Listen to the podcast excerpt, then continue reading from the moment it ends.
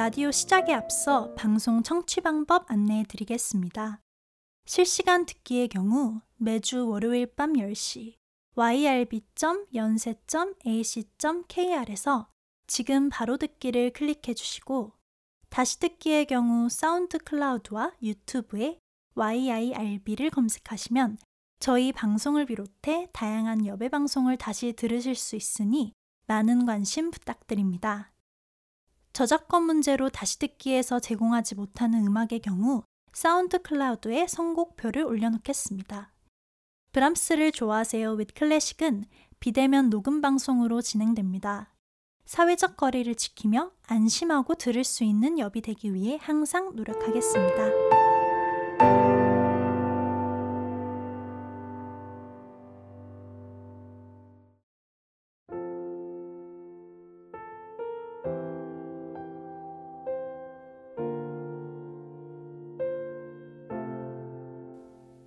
또다시 상처받더라도 다시 사랑하면서 앞으로 걸어나갈 것이다. 스물아홉 경계에선 클래식 음악 각도들의 아슬아슬, 흔들리는 꿈과 사랑에 관한 이야기.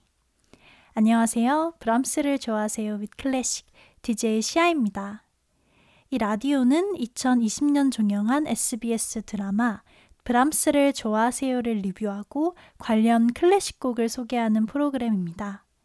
라디오 1부는 드라마 15, 16회에 해당되는 줄거리를 설명하고 2부는 저의 감상 포인트와 클래식 곡을 소개하는 시간입니다. 시작하기 전 지금까지의 줄거리를 훑어보겠습니다. 여자 주인공 최송아는 서령대 경영학과에 다니다 사수를 한 끝에 같은 대학 음대에 입학한 바이올린 전공 4학년입니다. 남자 주인공 박준영은 쇼팽 국제 피아노 콩쿨에서 준우승을 한 유명 피아니스트로 투어를 마치고 송아와 같은 4학년으로 복학하게 됩니다. 각각 짝사랑의 아픔을 겪은 송아와 준영은 여러 번의 우연한 만남을 통해 서로를 알게 되고 사랑의 결실을 맺습니다. 하지만 지난화 송아는 힘들고 상처받고 있었어도 혼자 잘 걸어가고 있었던 때로 돌아가고 싶다며 준영에게 이별을 고합니다. 준영 씨를 사랑하기가 힘들고 행복하지 않다는 송아의 말에 준영은 더 이상 송아를 붙잡지 못하고 둘은 헤어지게 됩니다. 드디어 브람스를 좋아하세요 with 클래식 마지막 방송입니다. 이 드라마의 마지막이 어떻게 장식될지 끝까지 함께 해주세요. 그럼 지금부터 브람스를 좋아하세요 with 클래식 1부를 시작합니다. 15회 게네랄 파우제 돌연이 멈추고 모든 성부가 쉴 것 담담한 표정으로 유태진 교수를 찾아온 준영. 유태진 교수는 준영에게 자기 없이 찰급시키 콩쿨 할 수 있겠냐 말하지만 준영은 교수님한테서 10명한테 골고루 7, 8점 받는 법은 배웠을지 몰라도 9명한테 5, 6점을 받더라도 한 명에게 10점을 받는 게 더 의미 있을 수 있다는 건 배우지 못했습니다. 라며 그래서 지금 후회된다고 말하고 교수실을 떠납니다. 송아의 동기 해나는 송아에게 자기가 뭐라 했다고 체인버 그만두는 거냐며 이러면 대학원에 어떻게 가냐고 자기는 바이올린을 좋아하는지 어떤지도 모르는데 언닌 좋아하니까 교수님한테 다시 체인버 일하겠다고 하고 대학원 시험 보라고 말합니다. 하지만 송아는 해나 때문에 그만둔 게 아니라며 대학원 시험도 그대로 볼 거고 끝은 잘 맺고 싶다고 말합니다. 집으로 돌아온 송아는 책상 위에 있던 준영의 앨범을 서랍에 넣고 닫아버리고 닫힌 서랍을 한참 동안 바라봅니다. 한편 혼자 사는 준영이가 마음에 걸려 반찬을 가져온 준영의 어머니는 준영의 표정을 보고 무슨 일 있냐 묻는데 고개를 숙이고 아무 말 못하던 준영은 송아가 선물해준 손수건을 꽉 쥔 채 처음으로 엄마에게 너무 힘들다고 말하며 눈물을 흘립니다. 시간이 흐르고 송아의 대학원 시험날. 송아는 새 반주자와 함께 프랑크 소나타를 연주합니다. 연주가 끝나고 민성과 동윤과 술자리를 가진 송아는 바이올린을 그만둔 경험이 있는 동윤에게 그만두고 괜찮았냐고 물어봅니다. 동윤은 처음엔 괜찮았는데 쓰던 바이올린 팔고 나서 꼬박 며칠을 알았다고.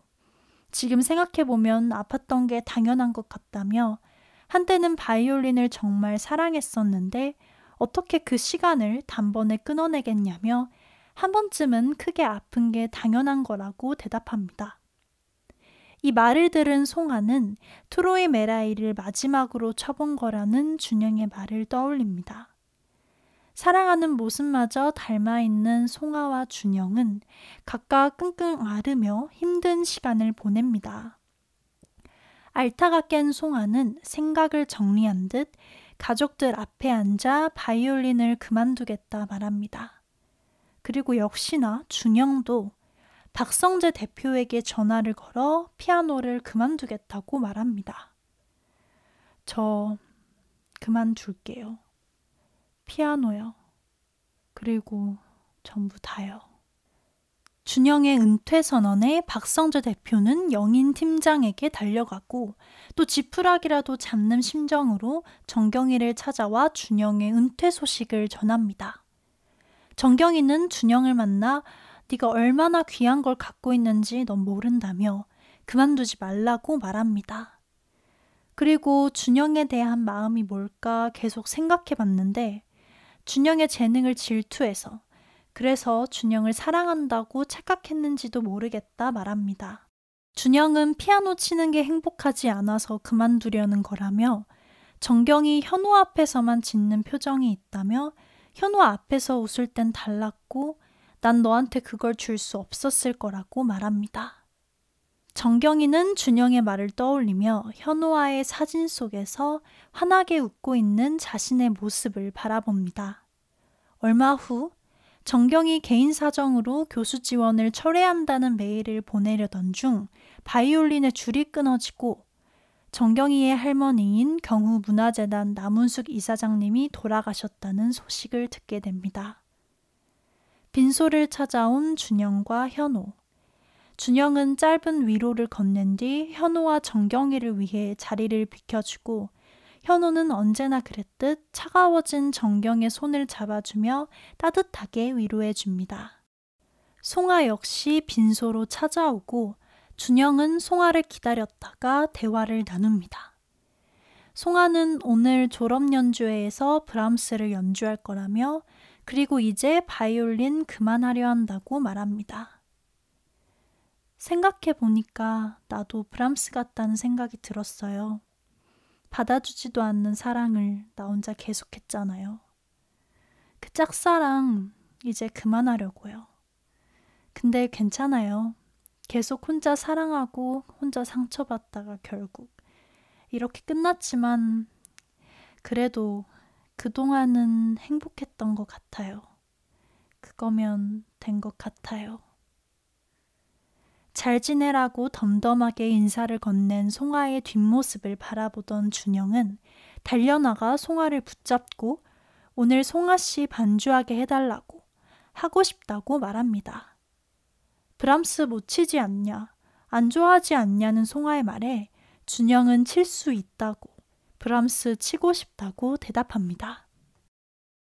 무대에 오른 송아와 준영. 준영은 송아의 손수건으로 건반을 닦다 잠시 손수건을 보고 송아를 쳐다봅니다.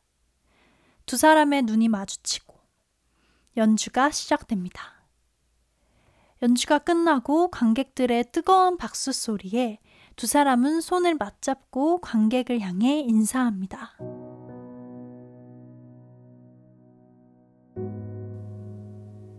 졸업 연주회가 끝난 뒤 대기실에서 송아는 왜 교수님이 준영 씨의 트로의 메라이를 훔쳤을지 생각을 해봤다며 준영 씨가 그날 쳤던 곡들 중에서 교수님 마음에 가장 와닿았던 연주가 트로이 메라이였던 건 아닐까요? 준영 씨의 트로이 메라이는 준영 씨 마음을 따라간 연주였으니까요. 그래서 나는 앞으로도 준영 씨가 준영 씨 마음을 따라가는 그런 연주를 했으면 좋겠어요. 오늘 우리 연주한 곡이요. FA 소나타. 자유롭지만 고독하게 라는 뜻이잖아요.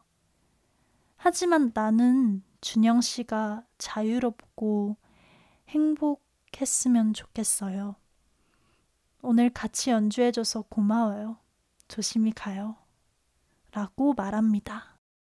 그런데 악보를 챙기기 위해 뒤돌아선 송아에게 준영은 사랑해요. 라고 말하며 그동안 눌러왔던 말들을 하기 시작합니다.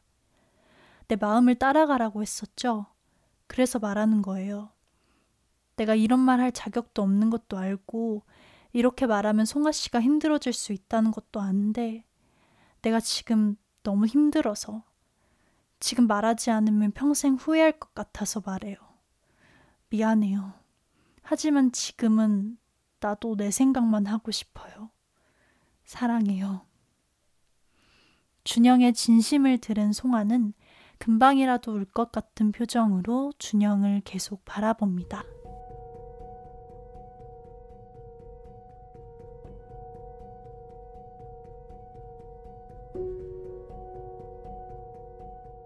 이어서 나오는 송아의 나레이션. 나중에 알았다. 그날 우리가 연주한 곡은 자유롭지만 고독한 소나타였지만 브람스가 좋아했던 문구는 FAF. 자유롭지만 행복하게 였다는 것을.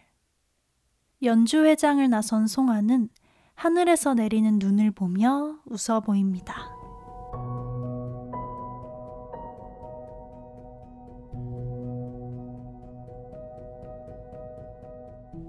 16회 최종회 크레센도 점점 크게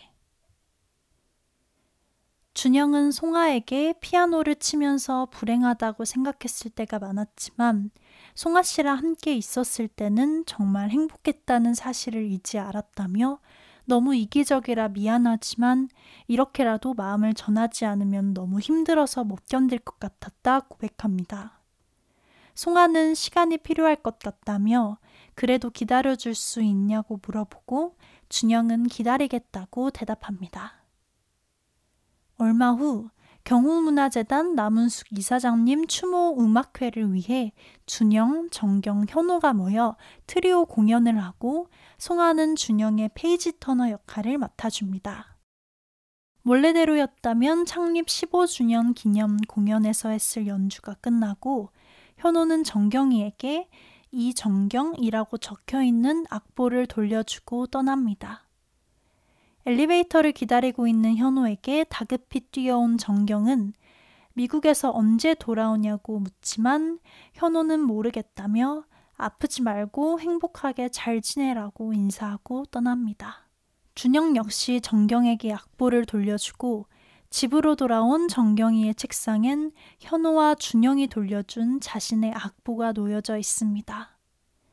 그리고 매일 임시보관함에 있는 교수 채용 지원 철회 요청 메일을 바라보던 정경은 정경 씨 약한 사람 아닐 거예요. 내 음악이니까 내 힘으로 끌고 가야 한다고 저한테 말했던 분이 정경 씨잖아요. 라고 말했던 송아를 떠올립니다.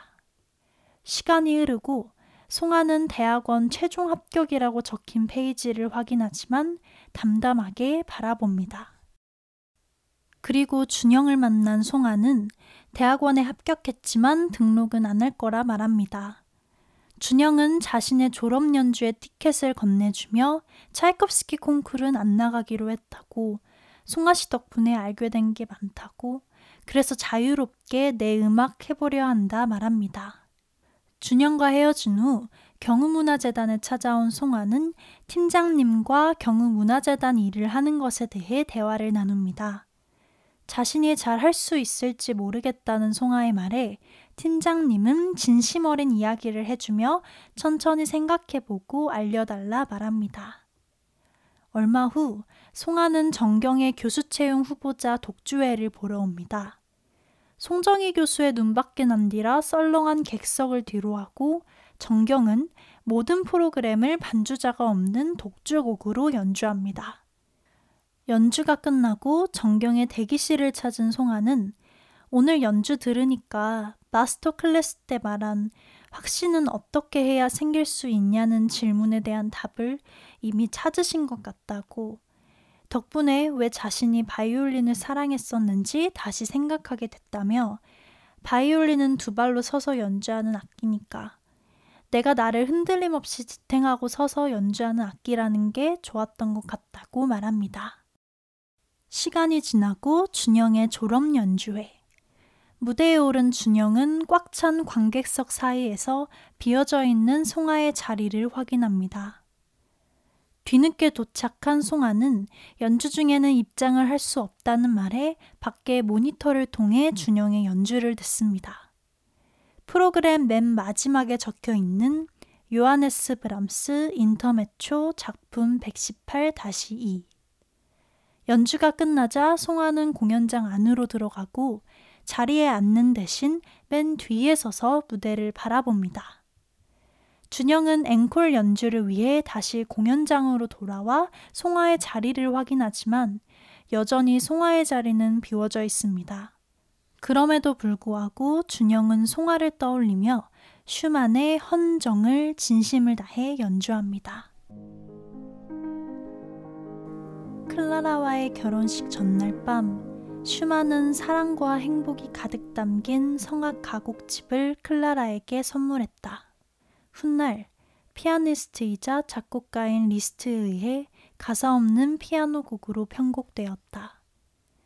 내게 말보다 음악을 건넸던 사람이 지금 말없는 음악으로 내게 마음을 건네고 있었다. 준영의 진심이 담긴 연주가 끝나고 송아는 준영의 대기실을 찾아가 조금 늦어서 브람스랑 헌정밖에 못 들었다고 말합니다. 준영은 공항에서 만났을 때 송아가 말했던 슈만, 클라라, 브람스 연주 프로그램을 생각하면서 오늘 프로그램을 짰다고 이제는 브람스 많이 연주해 보고 싶다고 말합니다. 송아는 예전에 준영 씨가 친구하자고 했을 때 준영 씨에게 받은 위로가 참 많다며 그래서 나도 오늘은 친구로 온 건데 이제는 그런 친구 못할 것 같다고 사랑한다고 고백합니다. 준영 역시 송아에게 사랑한다는 고백을 쏟아내고 서로를 바라보다 뜨거운 키스를 나눕니다. 시간이 흐르고 서령대학교 졸업식. 송아는 학교를 다니며 많은 시간을 보냈던 연습실을 둘러보고 준영은 아무 말 없이 뒤에서 송아를 안아줍니다. 그리고 준영은 엄마를 만나 아버지랑 이혼하라고 말하며 아버지 때문에 내가 힘들어서 그러는 게 아니라 엄마가 엄마 인생을 살았으면 좋겠다고 말합니다. 한편 정경을 찾아온 지원이의 엄마는 정경이에게 지원이의 레슨을 해달라고 부탁합니다. 항상 결과를 중요시했던 지원이의 엄마. 이제는 송정희 교수님한테 나왔을 때 겪을 일도 다 각오하고 있다며 지원이가 즐겁게 바이올린을 하는 게 더 중요한 것 같다고 말합니다. 정경이는 이를 바라보며 자신의 스트라디 바리우스를 지원이에게 빌려주고 싶다고 말합니다. 그리고 이제는 정말 바이올린을 보내주기 위해 송아는 동윤을 찾아갑니다. 팔아도 괜찮겠냐는 동윤의 말에 송아는 굳은 살도 벌써 많이 없어졌고 목에 자국도 아마 곧 없어질 거라며 나도 괜찮아질 거고 네 말대로 악기도 영혼이 있으니까 이제는 나보다 더 아껴주고 사랑해줄 사람에게 보내주고 싶어. 라고 대답합니다. 전화를 받기 위해 동윤이 잠깐 나간 사이 송아는 자신의 바이올린을 어루만져 보다 눈물을 흘리며 바이올린을 꽉 안아줍니다. 그동안 고마웠어. 잘 가. 잘 지내. 잘 있어. 안녕. 많은 계절, 시간이 지나 송아의 목에 있던 자국은 완전히 없어지고 준영과 행복한 시간을 보내는 송아. 송아의 책상 위에는 옛날에 준영이 준 To 바이올리니스트 최송아님, 이라 적혀 있는 슈만 앨범 CD 옆에 사랑하는 송아에게 라고 적혀 있는 활짝 웃는 모습의 준영의 브람스 앨범 CD가 올려져 있습니다. 공연 일정을 위해 준영을 데리러 온 송아에게 준영이 반지를 건네고 송아가 왼손을 내밀자 준영은 송아의 오른손 약지에 반지를 끼워줍니다. 서로에게 반지를 끼워주고 두 사람은 행복하게 웃으며 진한 키스를 나눕니다. 한편 대기실에서 활에 송진을 바르고 있던 정경. 노크 소리가 들리고 현호가 들어오고 정경이는 울컥하면서도 웃으며 인사합니다. 그리고 벽에 붙은 슈만, 클라라, 브람스의 피아노 트리오 포스터를 보던 준영은 바이올린 이정경, 첼로 한현우, 피아노 박준영 아래에 기획 채송아라고 적고 송아를 웃으며 반겨준 후 손을 잡고 함께 복도를 걷습니다. 서로를 바라보고 환하게 웃으며 걸어가는 두 사람. 송아는 송아의 생일날 케이크에 빈 소원을 떠올립니다.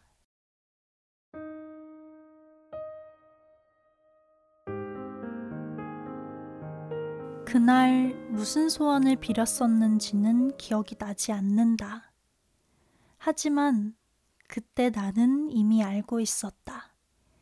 이 사람 덕분에 나는 상처받고 또 상처받더라도 계속 사랑하리라는 것을.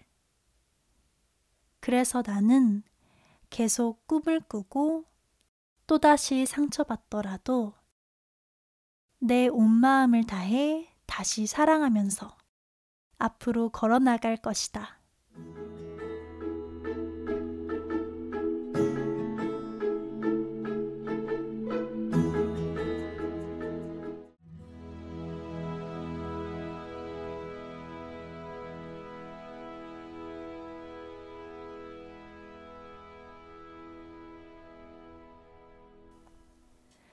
브람스를 좋아하세요 with 클래식 마지막 방송 2부를 시작합니다. 오늘의 감상 포인트 첫 번째. 자유롭지만 행복하게. 이번 회차에서는 송아가 자신 역시 브람스 같다는 생각이 들었다며 바이올린을 그만두겠다 말하죠. 그래도 그동안은 행복했다며 미소 짓는 송아를 보며 많은 생각이 교차했던 듯한 준영은 송아에게 자신이 반주하게 해달라며 브람스 칠 수 있다고 치고 싶다고 말합니다. 자신과 브람스를 동일시하며 브람스 곡을 계속 피해왔던 준영이 드디어 브람스의 그림자에서 벗어나 한 발 내디딘 순간이 아닐까 해요. 송아 역시 자신이 브람스 같다는 생각이 들었다고 했지만 송아는 피하기보다는 브람스 곡을 연주하겠다며 홀가분한 미소를 지었죠. 이런 송아를 보고 준영도 드디어 용기를 얻은 거 아닐까요? 15회에 나온 송아의 나레이션에서 송아는 준영과 송아가 연주한 브람스 FA 소나타 중 스케르초를 이렇게 설명합니다.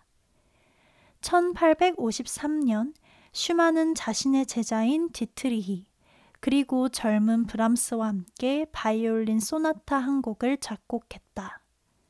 이 중 브람스는 삼악장인 스케르초를 썼다.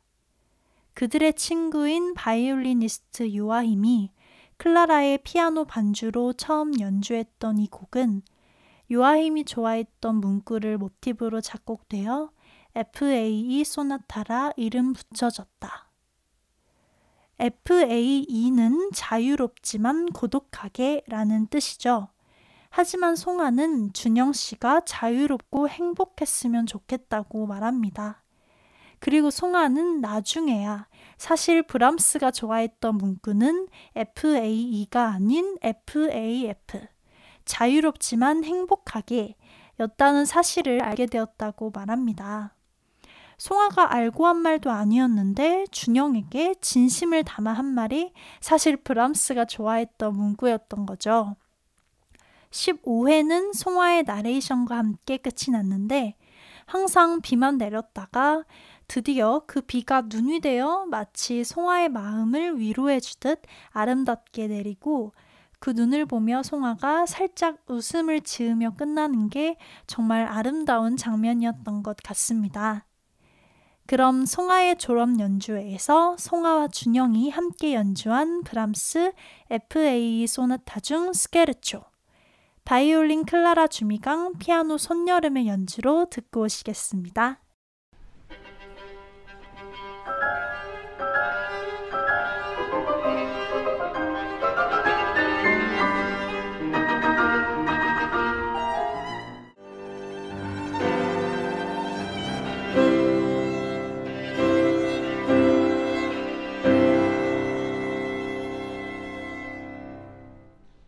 감상 포인트 두 번째. 크레센도. 이전 회차에서 영인 팀장님이 송아에게 경우문화재단에서 일할 생각 없냐고 제안했었죠.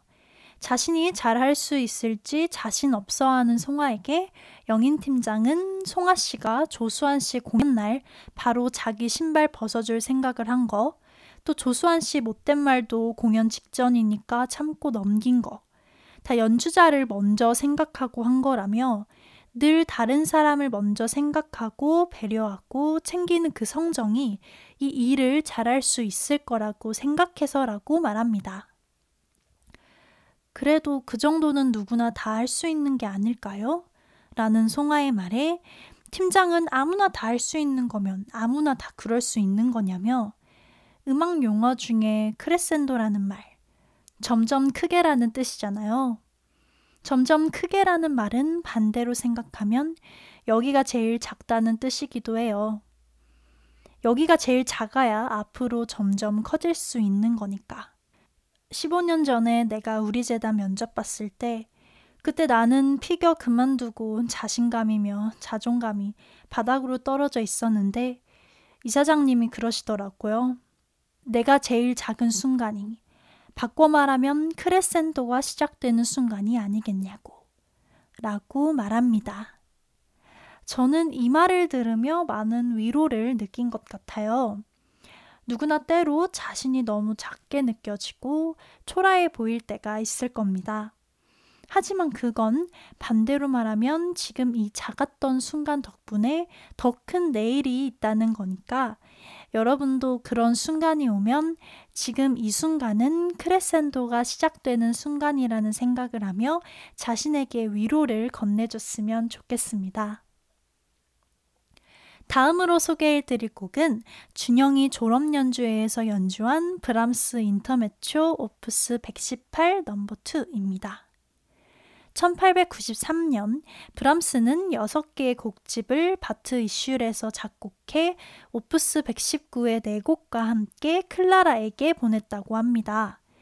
인터메초는 두 가지 종류가 있는데 첫 번째는 18세기 이탈리아에서 진지한 내용의 오페라 막간에 상연된 익살스러운 오페라이고 두 번째는 주로 19세기 낭만파에 나타난 소형식의 기악입니다. 소품집이라고도 하는 이 인터메초 중에선 브람스의 인터메초가 특히 유명하고 많은 피아니스트들이 연주하는 곡입니다. 드라마에서 준영은 송아를 향한 마음을 담아 이 곡을 연주했죠. 송아를 안 지 얼마 안 됐을 때 우연히 마주친 공항에서 송아가 말했던 슈만 클라라 브람스 연주 프로그램을 기억하고 연주했던 겁니다. 송아가 늦게 와서 앞선 슈만 클라라 곡 연주는 듣지 못했지만 준영의 진심이 담긴 브람스의 인터메초만은 들었다는 게 큰 의미인 것 같습니다. 그럼 조성진 피아니스트가 연주한 브람스 인터메초 감상 후 돌아오겠습니다.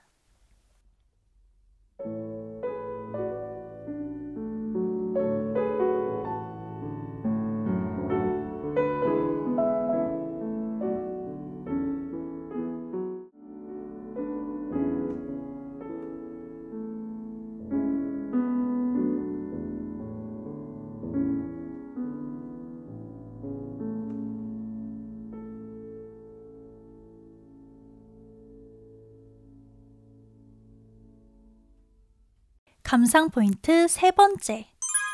각자의 이야기.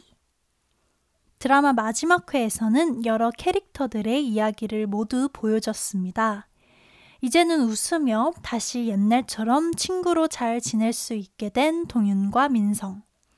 자신을 옥맘매던 부담에서 벗어나 가벼운 마음으로 바이올린을 연주할 수 있게 된 정경과 다시 만난 현호. 바이올린을 보내주기로 결정한 송아와 새로운 마음으로 피아노를 다시 치게 된 준영. 조연이라고 해서 그 누구의 이야기도 빼놓지 않고 끝까지 다 마무리한 게 정말 마무리까지 완벽했던 작품이었던 것 같습니다. 마지막 회에서 준영이 송아에게 반지를 건네죠. 사실 이게 커플 반지인지 결혼 반지인지 별다른 얘기가 없어서 확실하게 알 수는 없지만 저는 결혼 반지일 거라 굳게 믿고 있습니다. 준영이가 이 반지를 끼워주겠다고 하자 송아가 왼손을 내미는데 준영은 송아를 바라보다가 송아의 오른손을 잡고 오른손 약지에 반지를 끼워주죠. 커플 반지든 약혼 반지든 보통 일반적으로 왼손 약지에 끼는데 왜 오른손에 꼈을까 생각해 봤는데 바이올린을 하는 송아를 위한 준영의 배려였던 것 같습니다. 왼손은 바이올린 현을 잡는 손이기 때문에 바이올리니스트들은 보통 오른손에 반지를 낀다고 합니다. 드라마 4회에서 현우가 정경이에게 생일 선물로 반지를 줬었죠. 이때도 정경이가 왼손을 내밀었었는데 현우가 바이올린 한다는 애가 왜 왼손이냐며 오른손에 반지를 끼워줬었습니다. 저는 이 마지막 회 장면을 보면서 이 사회 장면이 떠올랐습니다. 비록 송아는 바이올린을 그만뒀지만 송아가 바이올린을 정말 사랑했다는 것을 아는 준영이 일부러 송아 씨는 바이올린을 하는 사람이니까 라는 의미로 오른손에 반지를 껴준 것 같아요. 피아니스트인 준영이는 반지를 왼손에 꼈으니까요. 감상 포인트 마지막 또다시 상처받더라도 다시 사랑하면서 앞으로 걸어나갈 것이다. 드라마 마지막 장면에 나온 송아의 나레이션이죠. 이 나레이션이 나올 때 백스테이지에서 무대를 바라보며 서 있던 송아와 무대 사이에는 경계선이 있습니다. 1회의 시작 장면에서 꼴찌라는 이유로 공연장에서 쫓겨난 송아는 무대 위에 오르지 못한 채 경계 너머에서 무대를 바라만 보았죠. 하지만 마지막 화. 이제는 연주자가 아닌 기획자로서 또다시 상처받더라도 다시 사랑하면서 앞으로 걸어나갈 것이라는 나레이션과 함께 이제는 당당하게 그 안을 향해 걸어나갑니다. 바이올린을 그만두고 송아는 이제 새로운 길을 택했죠. 그 과정에서도 분명 상처받는 일이 생길 수 있습니다. 하지만 이제 송아는 혼자도 아니고 과거의 아픔을 통해 얻었던 경험을 기반으로 상처받더라도 다시 사랑하면서 분명 잘 걸어나갈 수 있을 겁니다. 처음 이 드라마를 봤을 때는 분명 해피엔딩은 해피엔딩인데 왜 뭔가 슬프고 안타까운 마음이 드는 걸까 생각했었고 두 번째 봤을 때는 아, 내가 처음에 그렇게 느꼈던 이유가 바이올린을 정말 사랑했던 송아는 결국 바이올린을 그만뒀고 피아노 치는 게 행복하지 않다던 준영은 피아노를 계속 치게 됐고 결국 이수경 교수가 말했던 것처럼 차만 와이프 송아가 준영 매니저를 해주는 것 같은 느낌이라 뭔가 찝찝했던 거구나 라고 생각했습니다. 그런데 이 라디오를 하면서 세 번째로 보고 나서야 둘은 현실에 순응한 게 아니라 새로운 길을 걸어가게 된 거라는 깨달음을 얻게 되었습니다. 송아는 자신이 잘할 수 있는 일을 하게 되었죠. 바이올린도 대학원에서 떨어져서 억지로 그만둔 게 아니라 붙었음에도 스스로 보내준 것이었고, 새로 시작하게 된 일도 분명 거기서 행복을 찾을 수 있을 거라 생각합니다. 준영의 경우 다시 피아노를 치게 됐지만, 과연 준영이는 피아노 치는 게 불행하기만 했을까요? 준영이도 분명 피아노를 사랑했고 피아노를 치며 행복했습니다. 하지만 피아노가 힘들어졌던 이유는 아버지의 빚 때문에 억지로 공연을 하고 유태진 교수 때문에 원하지 않는 방식으로 연주를 했기 때문이었죠. 하지만 이제 아버지와 유 교수의 그늘에서 벗어났고 곁에는 송아가 있기 때문에 이제 준영은 자신의 마음을 담은 연주를 하고 정말 치고 싶은 곡을 자유롭게 연주하며 행복할 수 있을 거라 믿습니다. 이를 보여주듯 사랑하는 송아에게 라고 적혀 있는 준영이의 브람스 앨범 CD 사진을 보면 준영이가 정말 환하게 웃고 있습니다. 그렇기에 저는 정말 꽉 찬 해피엔딩이 아닐까 생각합니다. 여러 역경을 통해 앞으로 어떤 어려움이 있어도 둘이 잘 헤쳐나갈 거란 믿음이 생겼으니까요. 마지막으로 소개할 곡은 슈만의 헌정입니다. 이 곡은 클라라와의 결혼식 전날 밤 슈만이 클라라에게 선물한 사랑과 행복이 가득 담긴 가곡집으로 이 가곡집의 첫 번째 노래인 헌정은 훗날 피아니스트이자 작곡가인 리스트에 의해 가사 없는 피아노 곡으로 편곡되었다 합니다. 다음은 준영의 연습실 피아노 위에 올려져 있던 슈만 헌정의 가사입니다. 당신은 나의 영혼, 나의 심장. 당신은 나의 환희, 나의 고통. 당신은 내가 살아가는 세상. 당신은 나의 천국. 나 그 안에서 나르리. 당신은 나의 무덤. 나 그 안에 내 근심을 영원히 재우리. 당신은 나의 안식, 나의 평화. 당신은 하늘이 내게 주신 사람. 당신의 사랑이 나를 고귀하게 하네. 당신의 시선이 나를 맑게 하고 당신의 사랑이 나를 끌어올리네. 그대는 나의 선한 영혼이며 보다 나은 내 자신이네. 준영은 이 곡을 송아를 떠올리며 진심을 다해 연주합니다. 처음에는 친구로서 연주해 왔던 송아는 준영의 이 연주를 들으며 준영이의 마음에 확신을 얻고 준영의 마음을 받아줍니다. 그만큼 큰 의미가 있는 곡인 것 같습니다. 이 장면을 위해 손열음 피아니스트가 촬영장에 직접 와서 이 피아노 연주 녹음을 해줬다고 합니다. 그럼 리스트가 편곡한 슈만의 헌정 감상하시면서 라디오 마치겠습니다. 지금까지 브람스를 좋아하세요 위 클래식을 들어주신 모든 분들 감사합니다. 클래식과 조금은 친해지는 시간이었길 바랍니다. 여러분의 앞으로의 길에도 상처받는 일이 있더라도 온 마음을 다해 다시 사랑하면서 앞으로 걸어나갈 수 있길 응원합니다. 브람스를 좋아하세요 위 클래식 저는 DJ 시아였습니다. 단원 여러분 브람스를 좋아하세요?